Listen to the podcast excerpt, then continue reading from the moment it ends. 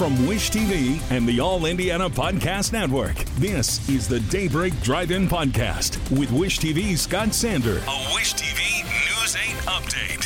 From Wish TV, I'm Lena Pringle with your Daybreak Drive In for Thursday, December 29th. Post holiday travel woes continue, subpoena withdrawn, and spring makes a comeback. Next.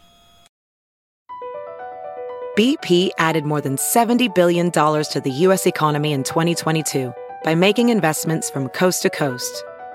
Investments like building charging hubs for fleets of electric buses in California and starting up new infrastructure in the Gulf of Mexico.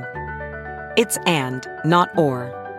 See what doing both means for energy nationwide at bp.com slash investing in America.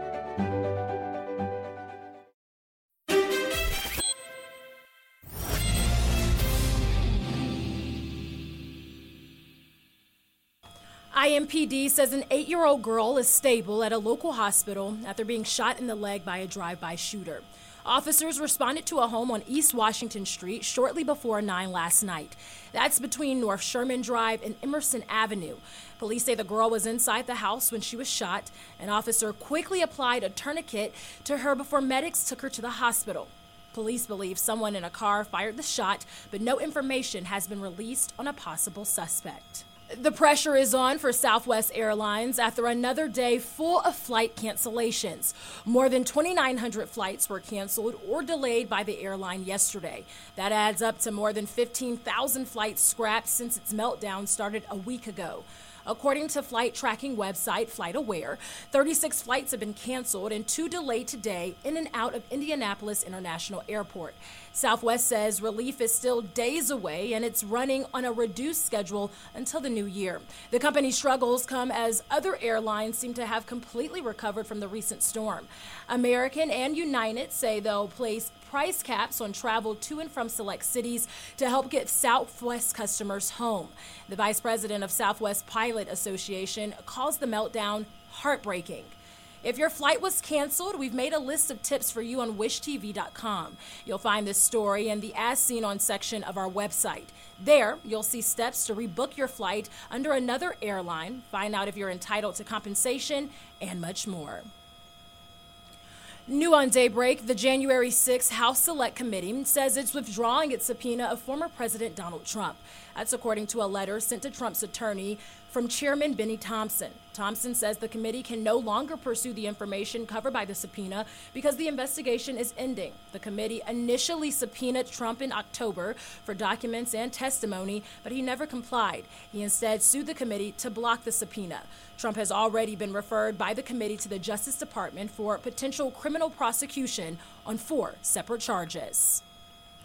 The Department of Homeland Security is warning about potential domestic extremist acts related to the lifting of Title 42.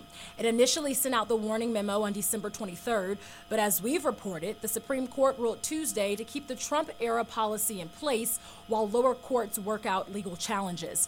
That process could take months. According to the memo, extremists were discussing attacks that target migrants and infrastructure.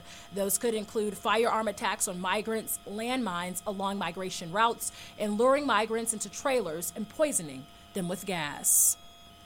In an effort to process more migrants, the U.S. Customs and Border Protection Agency is making changes along the southern border. It's putting up a soft sided facility in El Paso, Texas, to handle the increase of migrant encounters.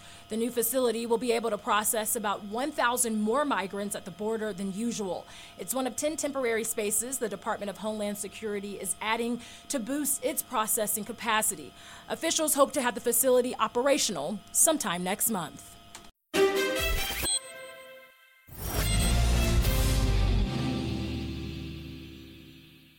Meteorologist Marcus Bailey is tracking a mild start to your Thursday before rain chances move in for the night.